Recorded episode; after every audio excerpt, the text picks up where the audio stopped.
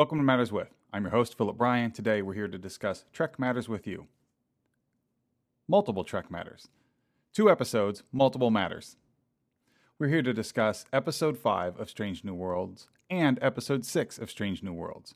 So let's get into it. We'll start with episode 5 Spock Amok, which is clearly a throwback, an, a nod to the original series episode Amok Time.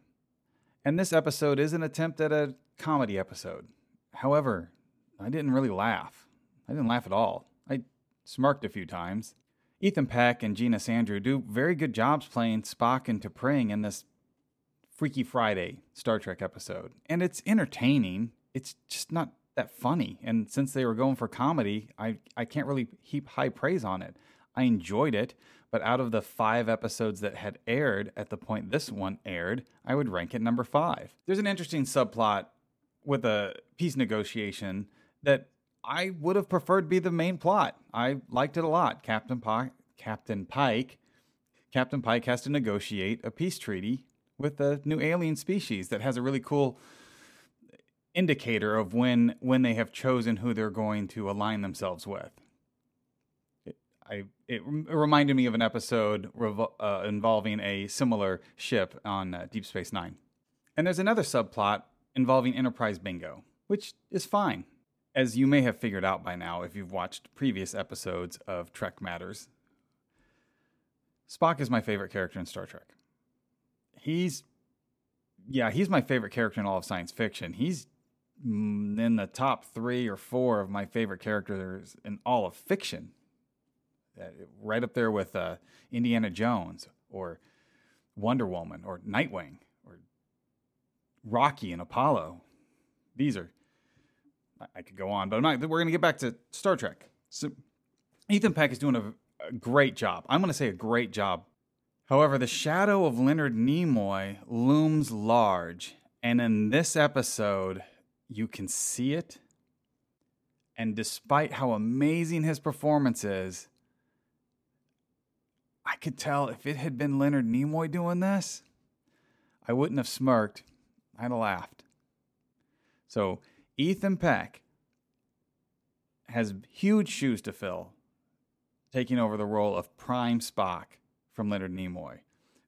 In some ways, bigger shoes to fill than Zachary Quinto does in taking the role of Spock in an alternate timeline in the Kelvin universe. And he's doing a very good job.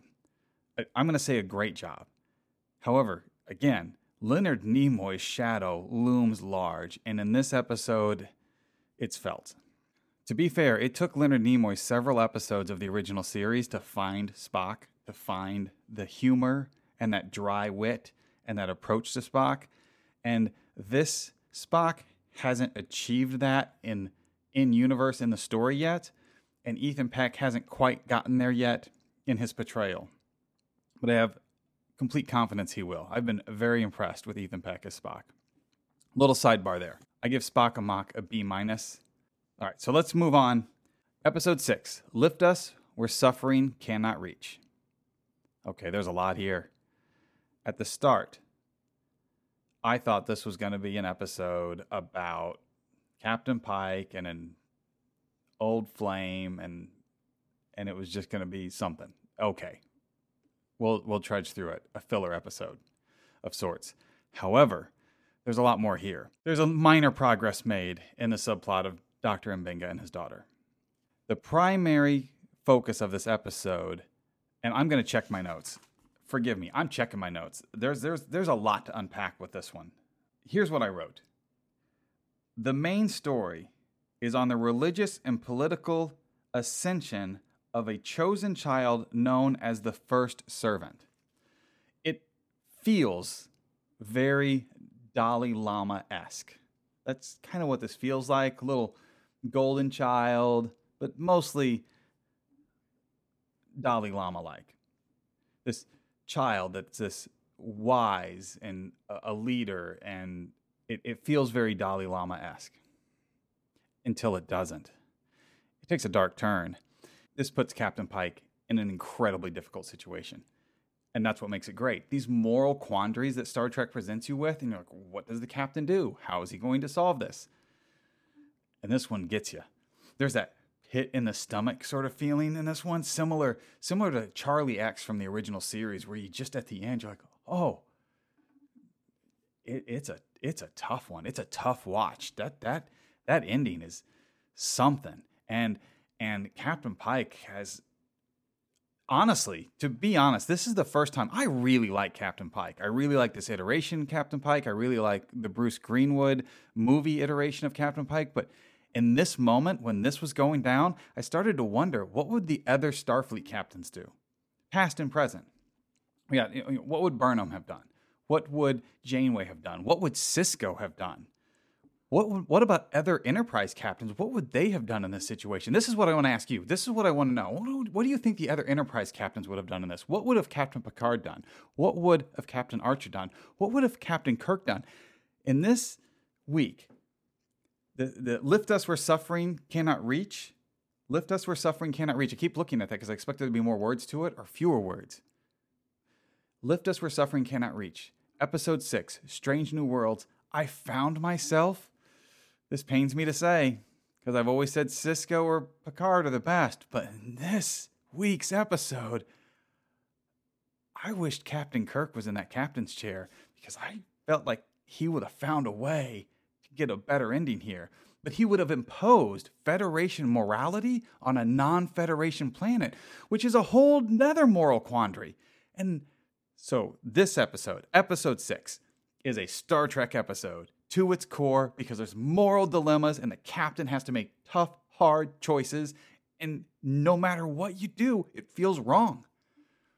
So, this episode is my first A. I'm giving it an A minus. Yeah, an A minus. It's not because the beginnings it's a little weak. It's a little rocky, but that back part, oh yeah, Captain Pike was put in a tough spot being a captain in Starfleet, when you have to make those hard decisions, it's what I love about the storytelling of Star Trek. These moral quandaries are just pure Trek. This is my favorite episode of the season. Again, Memento Mori is really close, but this is my favorite episode because of the moral implications and the, the pit I felt in my stomach at the end of this about what could he have done differently? How could this have turned out better? Those dilemmas, that's what elevates it because I felt that emotion. So yeah, there was tension in episode four that was great, but episode six, huh, I have not felt that in a while. I I put the last several minutes of this right up against Charlie X. Great. It's great. This this episode is pure Trek. I want to know what you think of it. I want to know what you think uh, the other captains in Starfleet would have done. I want to know what would Captain Kirk have done? What would Captain Picard have done? Captain Archer, Captain Burnham, Captain Sisko, Captain Janeway. Let's talk about it.